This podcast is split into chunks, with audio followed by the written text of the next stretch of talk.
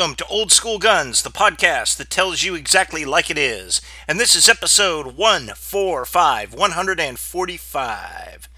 And I wanted to kind of get this out. Um, it's only been a few days since I did the last one, but I wanted to get this out before the 4th of July weekend. So if you're super bored, need to catch up on your sleep, you can tune into the podcast and we'll put you to sleep for you or waste waste some of your time, help you help you while away the hours. So remember, if you have any questions or comments for us, you can always leave them in the comments section of Podbean, or you can email them to me at kbmakel at aol.com. That's kbmakel at aol.com. And uh, I will endeavor to answer it in the next podcast. And I tell you what, I will usually send somebody an answer back, at least a short short answer, letting them know I got the question and giving them some initial thoughts. But anyway, that's how we do the question and answers part, which is actually the the my most favorite part of the podcast. I usually start out with some news items that are relevant to the shooting community, then kind of go into some more gun specific stuff, and then go into questions and answers, which I really enjoy because, uh, hey, you never know what's going to turn up. So that is how that is done. Okay, let's get to our first order of business. And, you know, after the riots of 2020, you know, it seemed like most people have stuck their head in the sand and Antifa had gone away. And it was just kind of like a bad dream. And we all sort of wake up like, you know, whatever fairy tale character wakes up from the bad dream and, and they're gone. Well, it looks like they're back. And I don't think they ever actually went away. Um, you know, this Roe v. Wade thing, you saw it in Phoenix, you saw it in LA, and in a few place, a few other places. Um, yeah, what was it? The Vermont state capital. I mean, Vermont state capital, really? But these Antifa thugs are out there again, and uh, you know what are they doing? They're throwing bricks at the police. They're they're doing all that stuff. I think they're also probably behind some of the the presence at the poor Supreme Court justices' houses, which is totally illegal. And I don't know why Biden is allowed to get away with this, but apparently he is. And apparently these people are out there crowding around. And um, I think they're hoping for an assassination. I mean, I think they, they're hoping for that. That way Biden could appoint a replacement and avenge the turning of the seat that was held by Ruth Bader Ginsburg. Some there's some nonsense, there's some psycho nonsense like that going to happen, but the the Antifa is the Democratic Party thug street army, and they are thugs. And make no mistake, make absolutely no mistake, they are bad hats and they're not a bunch of flower children you're going to square you're going to scare away with your AR-15. You know, it isn't going to look like that couple in St. Louis. the dude dude has the AR-15 and you know, everybody else is kind of making sure they didn't walk on his sidewalk or his grass. Um, you know, it's not going to be that. Uh, these people, you know, they're arsonists. They're, they're going to smash up a few neighborhoods. And I think their strategy is they know they can tear up a downtown and it's no big deal. They know they can tear up a poor section of town and really nobody cares. I think they're coming after the suburbs. And the reason I say that is it, it creates a lot of tactical and logistics problems for them. Um, they have they're on unfamiliar territory, by and large unfriendly territory. They're away from their bases of supply and you know, kind of command and control. So they're away from all that, but they also know how vulnerable it is. And face it, these Supreme Court justices aren't living. You know, Clarence Thomas might have might have had a poor upbringing, but he's living in the uh, the fat side of town now. I mean, he's he's living on the good side of the tracks. There's no two ways about that. And if these people can get into there, they can certainly get into where you and I are and um, it's going to be a super ugly, big problem. And uh, so, you know, be advised that the street thug army is out there and and nobody is going after them. I mean, nobody's going after them. The feds aren't going after them. They're untouchable at this point. And I mean, face it, they start a riot. How many people have gone on trial for what they did in Kenosha? Zero. Did that guy get who uh, threatened Rittenhouse with a uh, um, the pistol, the the last duty shot? Did that guy ever get charged? You know, no. They they they're not touching these people. It's partly liberal prosecutors. It's partly all this. All these problems are, are basically building up. And when you have people that won't, I mean, face it, if you or I spit on the sidewalk, or if we're anywhere near the Capitol on January 6th, they seem to be sending FBI SWAT teams after them. If um, if you're there tearing up a a federal courthouse like the Mark O. Hatfield courthouse in Portland, it gets destroyed or they lay siege to it, nobody does anything. They're not rolling these guys up. So they're operating with impunity.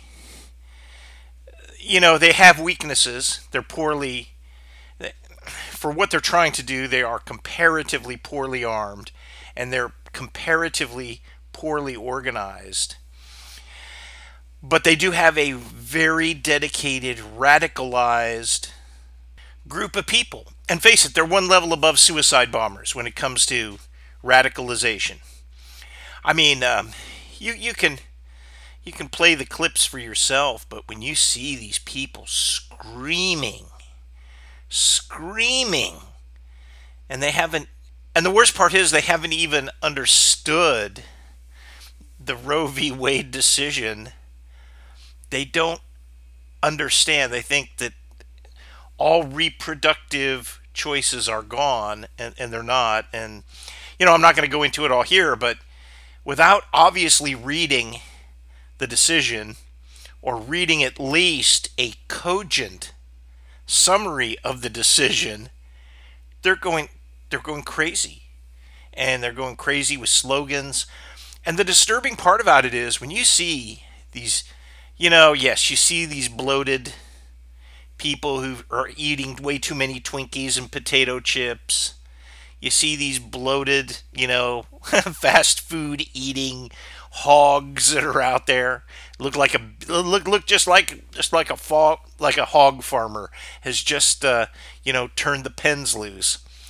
But then you see a lot of people who are younger, obviously in their late teens, girls in their late teens who obviously have not done any research themselves and they're believing all this sloganeering and and they're becoming very very radical and uh, you know it's unbelievable.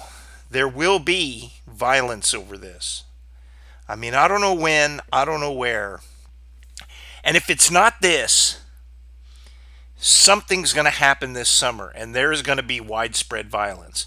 Right now you, you know maybe maybe it's just me but I feel like the country is a powder keg. I mean, it's a real powder keg.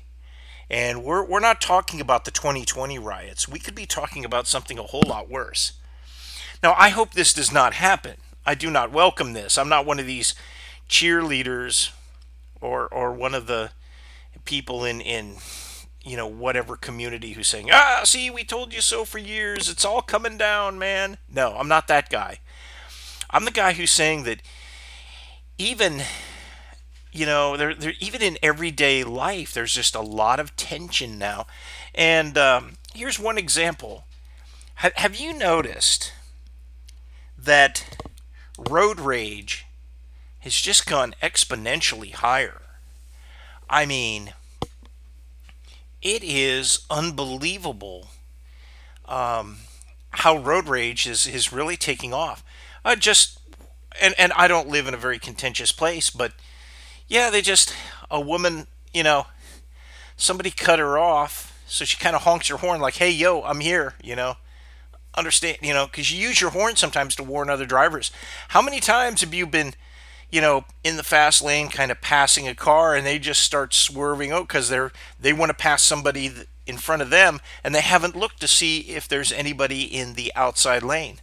I mean, that happens that happens routinely, and you kind of beep your horn to warn them. Well, a lady did that and got shot for the favor. You know, somebody, some guy gets angry and shoots her over that. We have we've even had women get angry. Um, and sometimes sometimes they can get the angriest. Um, you know, road rage is out of control, and that's part of just an indicator that our general society is looking like a powder keg. You know, how do you protect yourself in something like this? And, and I can tell you that as good as the Supreme Court decision was and all of that, uh, don't think that's going to open any gates or doors hey, if you're in the restricted states, first of all, if you're living in a blue state, you're going to get what you're going to get. Um, get the best weapon you can and, and hope hope for the best, but you're in real trouble if you're in a blue state. But for the people in red states, not really much is going to change. But I tell you one thing that does that is that is slowly changing, and you're going to start noticing the next big thing is going to be businesses that are posting that concealed carry permits are not welcome in their store. You know, they're going to prohibit weapons in their stores. And this last weekend, um, I went to a concert. It was a big band concert, okay? Music from the 40s. And I thought about putting a small pistol on my person you know, just you're going downtown. I like I said, everything is. I'm, I'm not going to put on a I'm not going to put on a hog leg. I'm not going to carry a you know a 1911 in a shoulder holster, nothing like that. But I have some smaller guns, and I thought, well, maybe I'll just take one of these just in case. Well, I'm glad I didn't, because before I made that decision, I looked on their website, and it was buried. You had to find it, but they prohibit weapons there. So I said, well, out of respect for that, I'm not going to carry a weapon there. And lo and behold, when we went through and presented our tickets, they had a dude there with a wand, and he was wanding everybody. And it wasn't one of the, it's not like they were looking for a flask. They were looking for weapons. That's what they were looking for. Now, the funniest part of this is the absolute funniest part is that this was a big band concert, you know, music from the 40s, the World War II era. It was absolutely marvelous, by the way. It was absolutely marvelous. But the demographic there, I was one of the younger people. They actually had, I saw at least one World War II veteran there. Somebody nearly 100 years old, or maybe he was 100 years old. Um, I saw a lot of people who were in their obviously late 70s, their 80s, and maybe a few in their 90s who were kind of kind of there. And there were there were some younger people there too. I didn't really see anybody under the age of 40.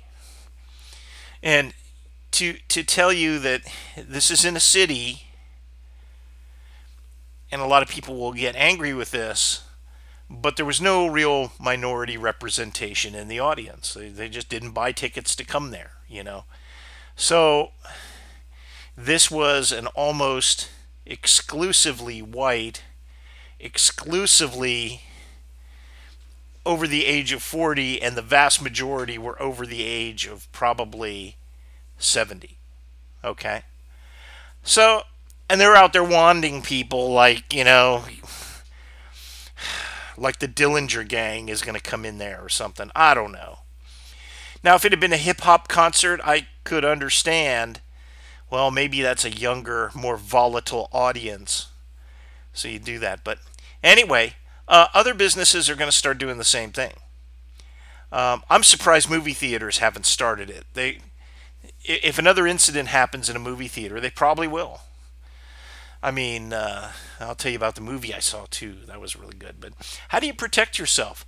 You know, you got to be careful where you go, and you have to make a value judgment. I had to make a value judgment whether or not I wanted to go see this. Now the beautiful part was it was at 2:30 in the afternoon, okay?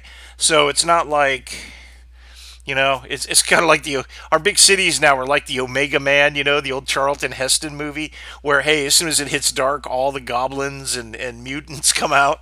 Well, this is the same thing, you know, two two thirty to four thirty in the afternoon um, is pretty pretty uh, good time. There's very little crime happening then. So, you know, I felt pretty safe going there. But, um, you know, I had to make a value judgment. And you're going to have to make value judgments in a lot of places. And, you know, the old adage is well, if you're really doing well carrying concealed, um, nobody should know you have a weapon. Therefore, if they have the sign on the door, it's a pro- not a problem. But if they got a metal wand, uh, uh, one of those metallic wand things in there, um, then it's going to be a problem, and, and you're going to have to make a choice whether you go in and do whatever business you need to transact or not. You know, it's just that's that's kind of where all this is going to be going. I guarantee that will be part of the backlash. You know, how do you protect yourself in the home? Well, you know, that's all pretty. There's scads of books and podcasts and everything that that talk about that. How do you protect yourself in a car? Um, you know, I would say that uh, you you might want to just check on local laws, and I would not. What you should never do is let anyone know you're armed. So if some guy is tailgating you and flipping you off, don't flash the gun at him. Don't brandish the firearm. Just that's your weapon of last resort. Don't let anybody know you have it. And we just talked about out and about um, where where you go your vulnerability increases in places where you're not allowed to protect yourself. So that's it. But on a much better note, um, I'm not a huge Tom Cruise fan. I mean, his movies, I, I watch them usually, you know, free included with Prime, you know. Um, he may be, they call him the last of the kind of the big movie stars, and that may be, may be true. That may be very true and he can put out a blockbuster movie, but saw Top Gun Maverick and I was actually pleasantly very surprised. Now, of course, you know, the plot is unrealistic and, and it has a couple little soap opera elements to it with, you know, a romance and everything. You know, all that stuff that you expect to see in a movie. But what I liked about it was there wasn't the lesbian love triangle. There wasn't the, you know, soliloquy on, you know, I'm descended from slaves and I've faced systemic racism all my life and now I have a chip on my shoulder. There wasn't any of that. It was it looked just like the US military people from various backgrounds and they were just doing their job being themselves. That's what America should be. And for the most part that's what America really is. It's not what the media or the liberals want you to think it is but it actually is more that way than you think. And it was nice to see a movie that recognized that. And uh, you know, it's it's well worth well worth seeing. I think uh, you know, you don't need every piece of entertainment does not need to be a morality play or it does not need to be a revisionist history lesson or, or some of this other freaking nonsense that comes out of there. So that's it. Oh, by the way, I do have a I do have an alibi. I just missed I missed a bullet earlier on the uh, the deal. You know, talk about protecting yourself. There's one thing that has been, you know, strange these last couple days since this Roe v. Wade thing came out, and that is like, um, yeah, there was a, a a trans person that drove their car through a you know feel good parade it was you know some some deal like that and and I'm looking and I'm hoping that you know of course the the whole thing was most trans people are exceptionally liberal because they don't feel they're getting a good deal from you know the establishment or whatever. But and the uh, parade was kind of a uh, kind of a pre 4th of July patriotic parade. So obviously there's a political bent in this attack and and here we are. You know, we're we're now having to endure um, militant trannies. You know, the attack of the killer trannies because somehow abortion rights are important to them. People who I would have thought they were on a completely different track and abortion wouldn't matter to them, but now it seems that that's that's it. But you the thing to know is are, are do you have to worry that a transsexual is going to run you over out of meanness or spite? No, but it's another indicator of the powder keg. And it's another indicator of how polarized and radicalized some people are. That um, you know they're they're out there doing all this violence, and good grief, everybody has to be more careful now. You know, when you go out, you can't just stuff an ice cream cone in your face and think the world is, you know, that it's a small world after all and everybody loves each other. You know, literally, I hate to say this, but your head needs to be, as we used to say in the military, your head needs to be on a swivel and you need to be looking for threats. I mean, pick up, just cruise the internet, all the, the internet sites, and you see these random acts of absolute violence. You know, that there's a 67 year old woman who's thrown down the stairs of a subway and down two flights of stairs by somebody she doesn't even know, somebody who doesn't know her. And it, and it appears to be some race based attack where this this older white lady is just walking down the, the deal, you know, at the subway station. And this guy comes up and throws her down two flights of stairs, messes her up. I mean, you know, as we get older, believe me, I can tell you this, we don't take punishment so well. Um, there was another woman who was, uh, I think she was 70. She was at a bus stop, and her, two random guys just came up there and just beat her half to death just for standing at a bus stop. Um, this kind of violence has to stop. This kind of violence is another indicator that we have a powder keg on our hands. So, you know, your head has to be on a swivel. You have to think twice. And, you know, gasoline is getting so expensive now, people are being forced into the sewer of public transportation in a lot of cities the sewer where there's little or no policing, you can't have a weapon to protect yourself. And these look at these big city mayors. All they're they're worried more about this false argument of abortion rights than they are about protecting their own citizens. If their butts were getting beat, I think they would have a whole different different idea, but you know, they have the police protecting them, such as that is these days. But they have protection. Almost all the rest of us don't. We've got to be extra, extra careful. But getting back, Top Gun Maverick, awesome film. Should be shown to every child in the United States. Everyone from from the age of say 7 to 18 should have to watch it in school, but that's just me. Uh, ammo is back. Um, you know, you can find ammo just about anywhere now. Uh, you don't find the variety of calibers. So, I mean, it's still a lot of 9 millimeter, a lot of 5.56, but at least that's out there. So, you know, it's it is what it is. It's expensive though. The prices have been coming down somewhat. It's certainly about half, not quite half, but what was it? what was it, 556 and well, a thousand round case of either 9 mil or 556 at the height of the the latest madness. I think that was almost 700 bucks. So now it's like down to 3 yeah, about 350. So it's it's probably come down half in price, which is a good thing. Now, of course, there's chicanery going on. We lost all the Russian ammunition, and that was due to just Biden. But face it, the invasion of Ukraine was going to cut all that off anyway. So, you know, we have that. Then we also have the Lake City ammo plant. It's only a matter of time before that gets cut off by the government. Because what they do is they, the government doesn't run a lot of things.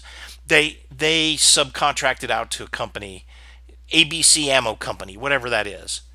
It used to be TDK. Now I think it's federal. I, I, I have no idea who's doing it now. But what they do is they, they have this plant. They they set it all up and they ask the army how much how much ammo do you want? They crank that out. And then as they have surplus capacity, they crank out some of their own and sell it. And they sometimes call it overruns. They sometimes package it differently and all that. It's only a matter of time before that ceases. And when that happens, you know, some of the 556 availability will go away. What the manufacturers have to understand and do is that we cannot rely on imports because they can be cut off by an executive order by some deadhead like Biden. He can cut that off. Um, they can just not issue the permits. That's what they were doing with the Russian stuff.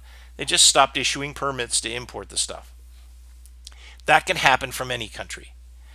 Um, the the federal get away from the federal government because if you're making civilian ammo at quote their plant, even though it's your contract, if they cut that off, that's going to cut into the supply.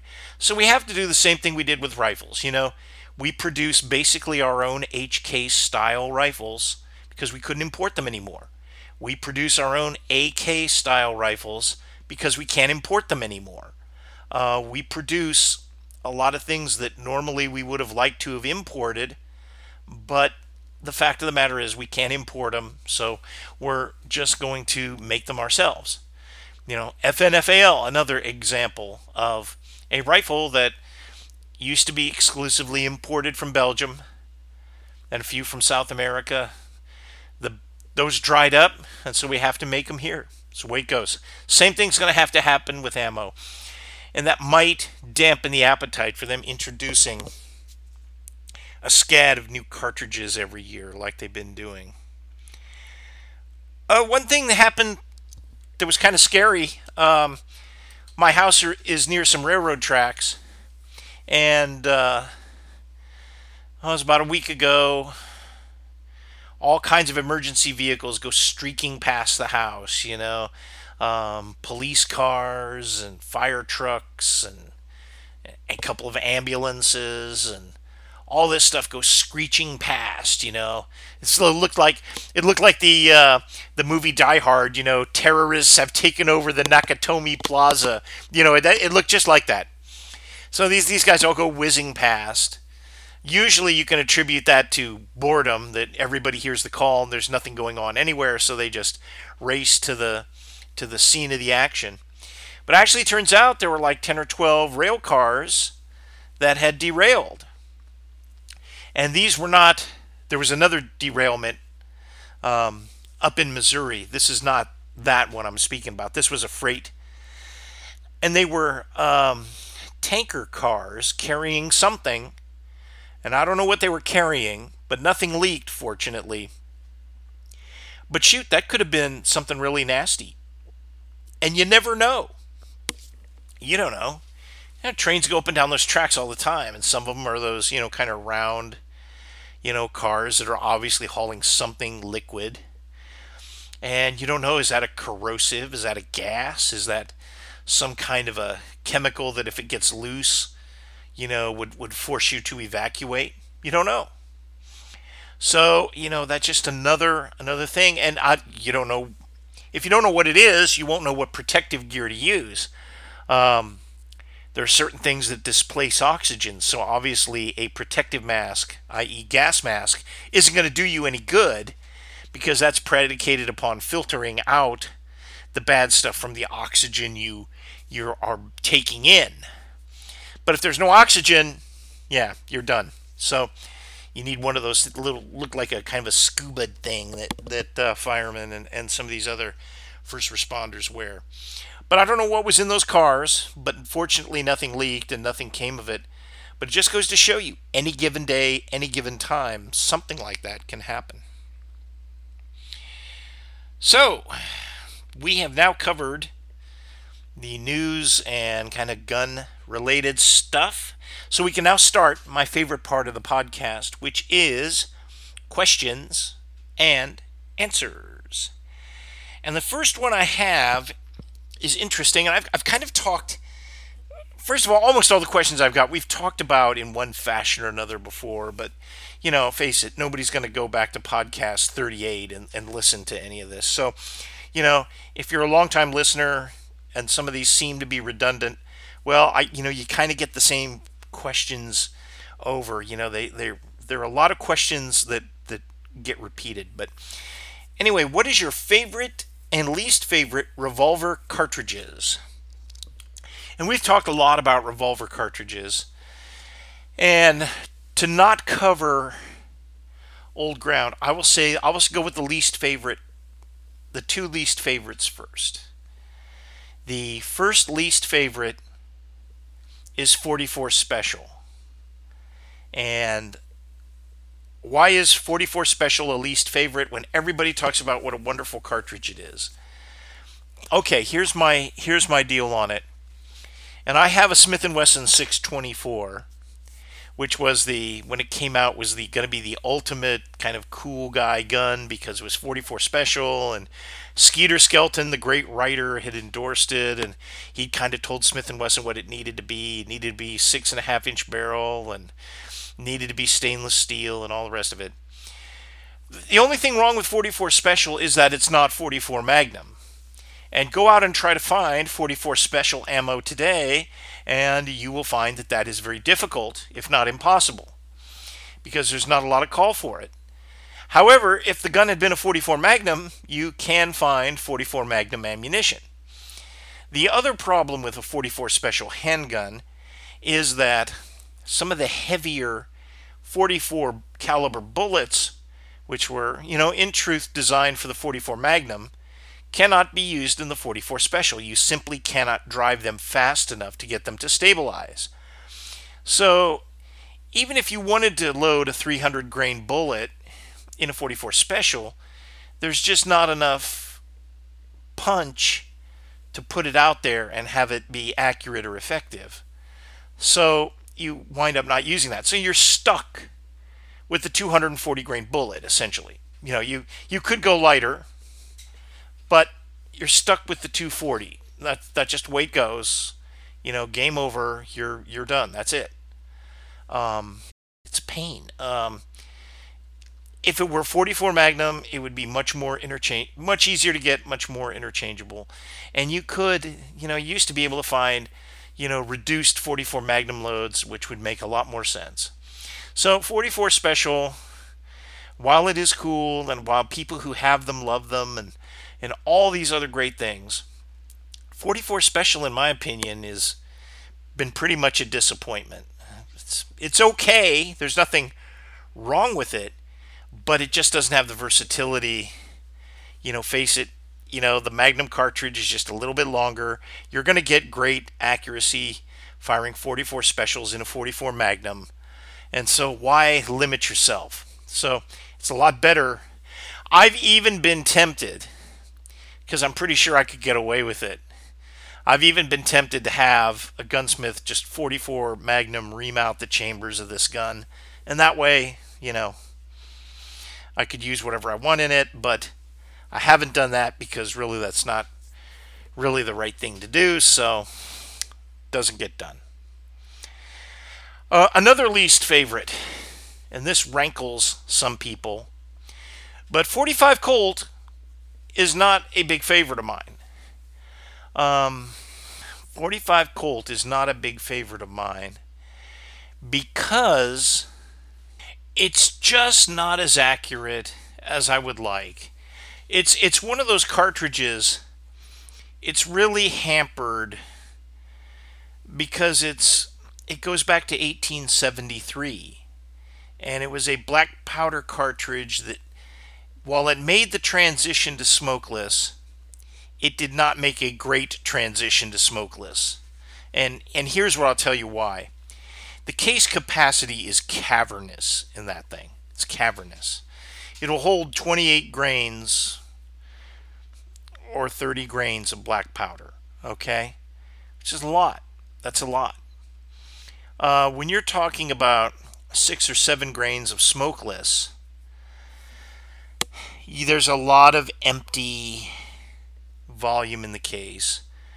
And you know, I, I know some people have actually used, and without monkeying with, you don't want to monkey with the pressures by using fillers and things. Some people have done that. Most people just load it and, and go. Um, it, it really was an obsolescent cartridge when smokeless powder came out. And I'll be honest with you, that's one of the reasons I like 45 auto rims so much better. The guns are a little bit lighter, they have shorter cylinders. Um, it has the case capacity you need to put the bullet out there. Now, maybe you could argue 45 Schofield would be a better a better choice than the 45 Colt. Um, you know, you can go back and forth on that. I don't know that those between those two it makes all that much of a difference. But I, the 45 Colt, um, it just has never given me the accuracy that I really want. 45 ACP and 45 auto rim seem to come in ahead of it. So it's not a real favorite of mine. Now I have 45 Colt guns. I've got two of them. Yeah, two of them. Uh, one is a Smith & Wesson 25, which I really like. I mean, I really like that gun. But I think my Smith & Wesson Model 29 is more accurate. I just think it is. And I also have a uh, convertible Ruger, which, you guessed it, I shoot mostly with the 45 ACP cylinder. So you got it. the other cylinder sits in the safe most of the time. So there you go. Uh, 45. Now, another one that's not a huge favorite of mine, and this really will rankle some people, is um, 357, uh, while I like it, and while I think it has some great attributes, got kind of sharp recoil and a sharp report. I really don't care for those. So those would be the ones. Um, yes, you know, I mean, there are some absolute dogs out there. You could say, well, hey, how could your least favorite revolver cartridge not be, you know, 38 Smith and Wesson and to or 8 millimeter Nagant revolver? How could those not be on the worst list? Well, I'm putting the ones of that are more common. Um, face it, anything in 38 Smith and Wesson is curio and relic, and they're just fun to play with. Under no circumstances would I ever want a defensive handgun in 38 Smith & Wesson. You know, I just wouldn't want it. I'm not talking 38 special now. I'm talking 38 Smith & Wesson. Um, I would never want one. if somebody issued, yeah, yeah, somebody issued that to me, I'd, I'd probably beat them on the head with it because that's probably the most dangerous way that gun's used. So, anyway, um, yes, those are dogs. There are some 32 caliber dogs out there. You know, older cartridges. 30 3220 is is a dog. Um, I have one in I, the only 3220 I have is a vintage 73 Winchester, and it's perfect for that. It's perfect for that. But yeah, you would not. Uh, you would not want to go up against the Capone mob with a 3220 revolver. I'll tell you that straight up. So yeah, there are some other ones that are out there, but those are those are like older cartridges that we just keep around because there are some very cool vintage guns uh, that are still around that were chambered for them. So that's it. Okay, here's my next question. I just bought a basic M4 style AR. What should I upgrade or add? Uh, that's a very easy question. Unless you are completely dedicated to iron sights, um, I would take the top handle off and I would get an optical sight of your choosing. Um, I think the EOTech is an excellent sight. Um, there are some red dot sights that are fine. You know, just what whatever you want to get in the market. I hate I hate getting all granular about, well, I like the Holosun better than the Aimpoint. No, we're not going to play that game.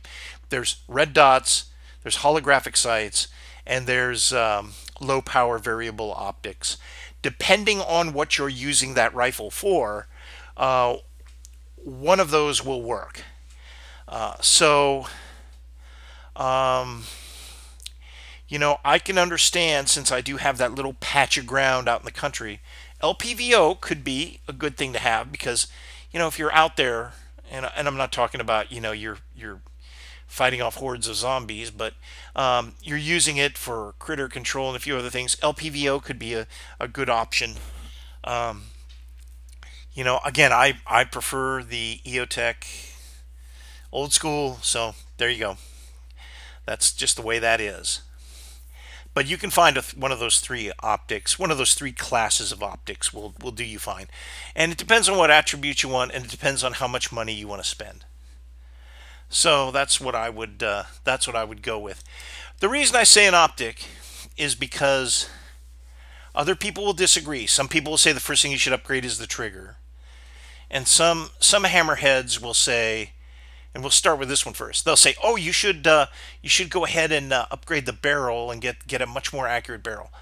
Okay, that's fine if you're building a target rifle or a precision rifle or you're doing something strange. For your basic M4 style rifle, which is going to be used for defense, critter control, general shooting, um, they come with barrels that are good enough. Yes, there are better barrels on the market, but anybody who tells you the first thing to replace is the barrel, um, you should actually replace the barrel, take the old barrel, and strike them about the head and shoulders for being dumb. I mean, that's what you should do. The thing, the two things that are most important and I kind of covered the trigger last podcast. Um, I'll, I'll go with the trigger next. Okay. When the adrenaline's flowing, I can't tell a good trigger from a bad one on an AR. I just can't. I can't. Um, the last thing I'm think I'm thinking about, I'm lining up my sights and I'm squeezing the trigger. Uh, I realize there might be some gain um, with a a really super world class trigger, but sometimes a super world class trigger or a fancy aftermarket trigger might not have the durability or reliability of the GI unit that I use in my ARs because I want them. Uh, number one, I don't want to have to transition from AR to AR. I want them all to basically feel the same. So I use the GI trigger. A lot of people think it's crappy, but you know, when the adrenaline's flowing, I don't feel it.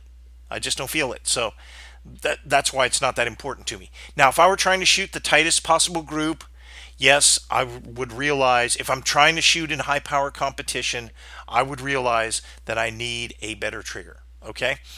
But the most important thing is me seeing the target.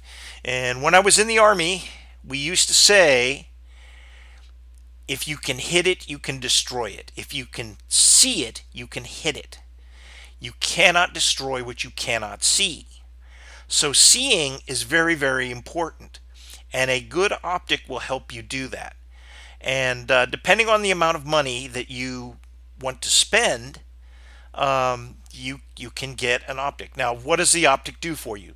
In some cases, not all, but in the cases of LPVOs or fixed site optics, um, you know you can you can magnify the target in cases of a red dot or an EOTech style holographic sight, uh, you're really going to have it is as one power, but you can get a, a three power. What do they call those things? It's a little monocular that flips over, you know, whatever that is. I forget the word for it right now. But you can get one of those. They flip on and then they flip out of the way. But what that does for you, all those sights do for you, is they put your target and your reticle in one sighting plane. So you don't have to focus on the front sight and have a slightly blurry rear sight and a slightly blurry target. Um, everything should be crisp and you can look at it. And that helps with target identification. That actually helps with shooter confidence, believe it or not. Um, usually people will think that I'll, I'll shoot better if I have that. And in some cases, that's true. In some cases, that's true, especially if you're shooting at farther range. Uh, up close, I find them a detriment um, unless it's the holograph or the unmagnified holographic sight or the unmagnified red dot. I, I find that scopes up close are cumbersome and you know harder to use if, if they have uh, two, three, or four power. But be that as it may, the thing to, to the first thing to do is to put on an optic if you want to improve that rifle. That's what you do.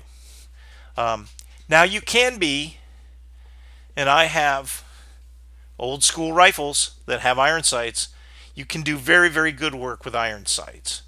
But if you want to upgrade something, I would put the uh, uh, I would put the optic on it. But again, I say that as a guy who does not feel particularly disadvantaged with iron sights. I mean, to me, iron sights are the basic. The iron sights are the the baseline that you have to be familiar with because, as we know, um, mechanical and electronic things can break and go out of order. But if you still have that same basic sight, um, I don't know if they still do it or not, but it used to be, it used to be on the even the M1 Abrams tank, at the very front of the barrel, they had this plexiglass thing with a cross on it that they would use for degraded gunnery. And what that meant was if the integrated sight unit and all this other crud wasn't working, you would flip that baby up and you could sight down the barrel and at least at, you know comparatively close range for a tank uh, out out to probably a thousand yards uh, you could hit something. You could hit an enemy tank. They called it degraded gunnery i believe. And uh, I don't know if there was a rear sight for that too. I imagine there was, but I remember first time I ever saw it, I said, "What's that? What is that thing?" Because I was an infantryman, so I I didn't know very much about tanks. So I went to a friend of mine who was a tanker. I said, "Hey, what is that thing? What's that?" And he explained it. Hey, you know, everything else goes bad. We've got this. I said, "You've got iron sights for a tank," and he goes, "Yes, that's effectively that's what we have."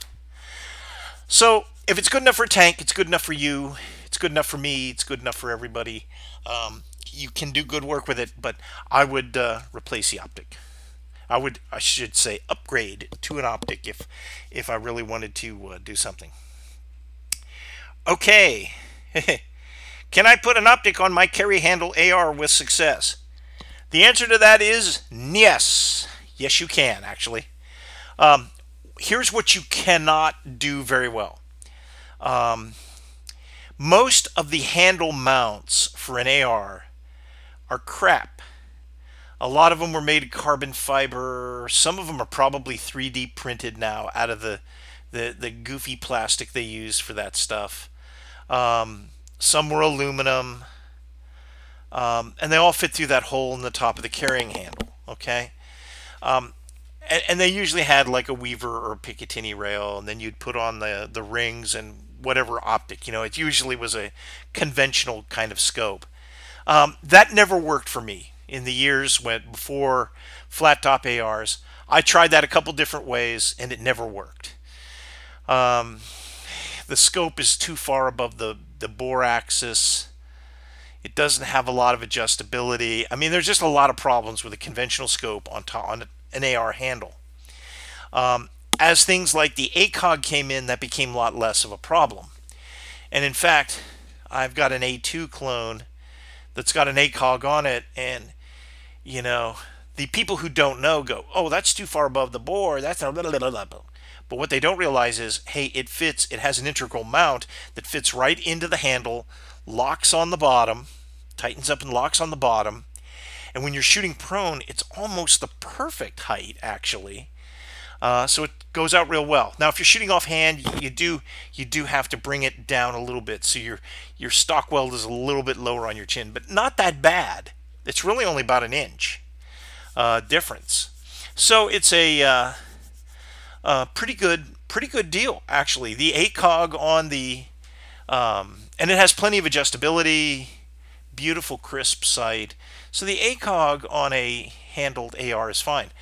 The other one that's really good, depending on the quality of the scope, and actually we've talked about this Barska versus the Brownells versus the original Colts, the little Colt 3 and 4 power style scopes on an A1, they work well.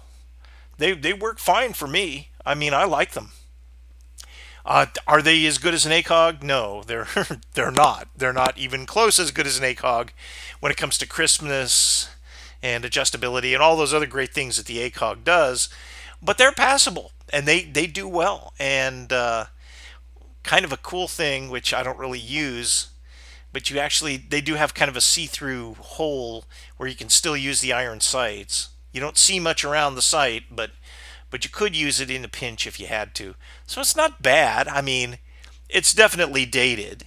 It's definitely not probably what you want to parachute into Syria or Ukraine with, but it is it is usable. It is not bad. It is not a bad solution at all.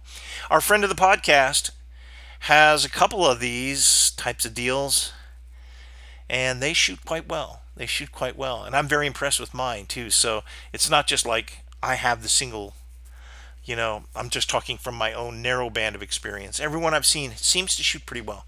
Um, you know, again, I'd love to see the Brownell scope go head to head with the Barska and see what happens. I have a very funny feeling how that's going to turn out. so there we are. Okay. Next question. Was the Johnson M1941 better or at least as good as the M1 Garand? No, it was not. That's it was a it was it was a diversion. It was it was a distraction is what it was. Um, it was not a bad it was not malintended or anything, but the fact of the matter is um, you know, you know what it's like. It's like saying, was Wally Pipp as good a for was he the as good a first baseman as Lou Gehrig? And the answer is, well, no, he was not. You know, it was he was just another first baseman that they kind of you know had on the bench. So I would sit there and and tell you, it was commendable because it was a reliable semi-automatic 30-06 but it loaded through the side with the Springfield stripper clips. I mean, it, it was just, it wasn't, face it, wasn't going to work. They tested it and said, well, this thing has superior accuracy to the Garand, which I'm calling bullshit on that for two reasons. Number one, it had a thin barrel on it. So you, when that thing heated up, that had to have twisted or, or had some sort of distortion when it heated up. So it had a, a thin. The Johnson had a thin barrel on it compared to the Garand. And the other thing is the sights on it were just like Springfield sights, and there's no way that those sights were as competitive accuracy wise with the Garand. You know, face it, to make the Garand a match rifle, most of the time they just had to you know add the national match uh, rear sight aperture. You know, I mean, face it, it it, it the Garand sights are excellent. They were so good that they kept them on the M14.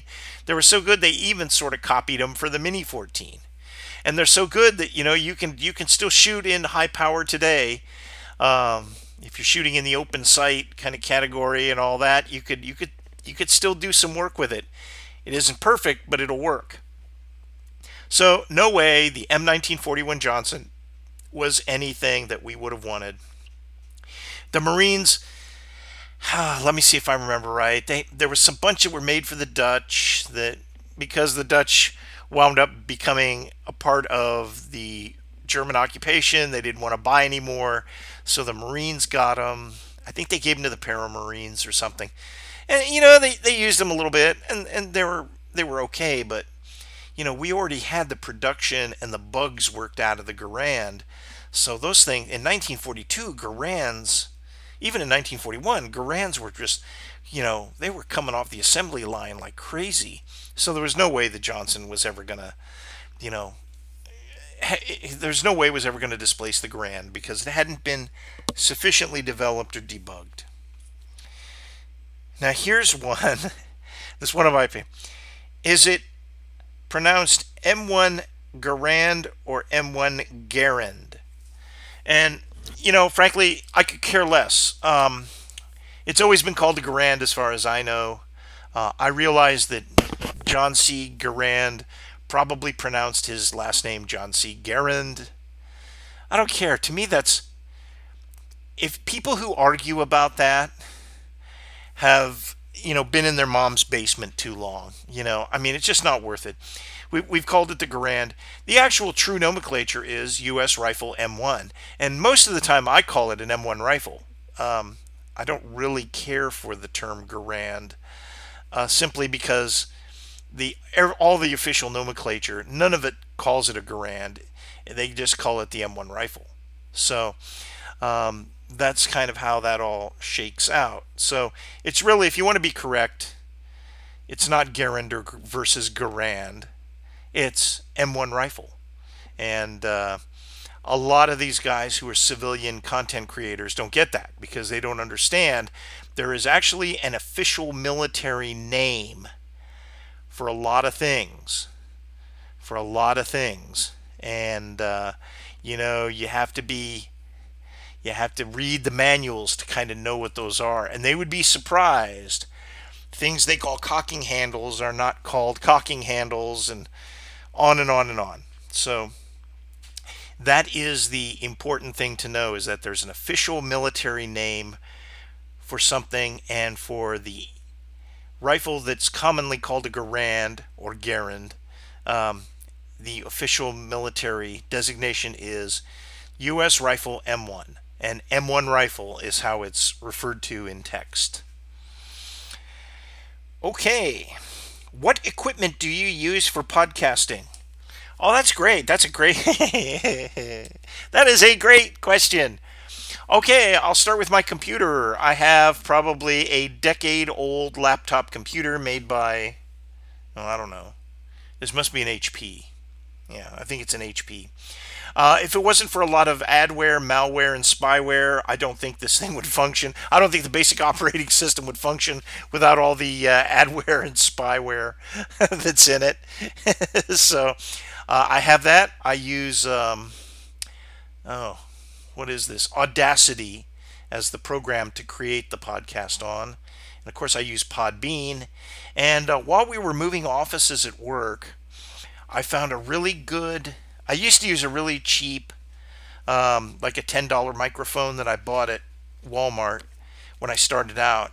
But I've since upgraded because when we were moving offices, uh, there were these headphones microphone combinations that um, we had bought, but then they found they couldn't use them. There was a problem with using them as they needed a push to talk feature and a mute feature, which these things didn't have. So they were throwing these in the garbage, and I rescued one, and uh, so that's how I have my nice headphones and speaker is I salvaged it from the trash. So you can't get any more high speed than that, you know. Um, I look upon it as recycling. so there you go. Um, that is actually what I use. And uh, to be blunt, I don't use, I probably don't use the Audacity program very well. I just know enough to be able to make this. I really need to be able to get other guests and things on here and there's ways I can do that except my phone is kind of a cheapo phone too so I might have to upgrade that. But if I ever get a really good phone, there's there's features where you can have like conference calls and recorded and all that kind of good stuff. So uh, that would be that would be super cool to do. But yes, this is a low budget, low budget operation, um, and that's just the way that is. But anyway, that is it for this edition of Old School Guns, the podcast that tells you exactly like it is. And uh, remember, you can always put questions on Podbean in the comments section or email them to me at kbmakel at aol.com. That is kbmakel at aol.com.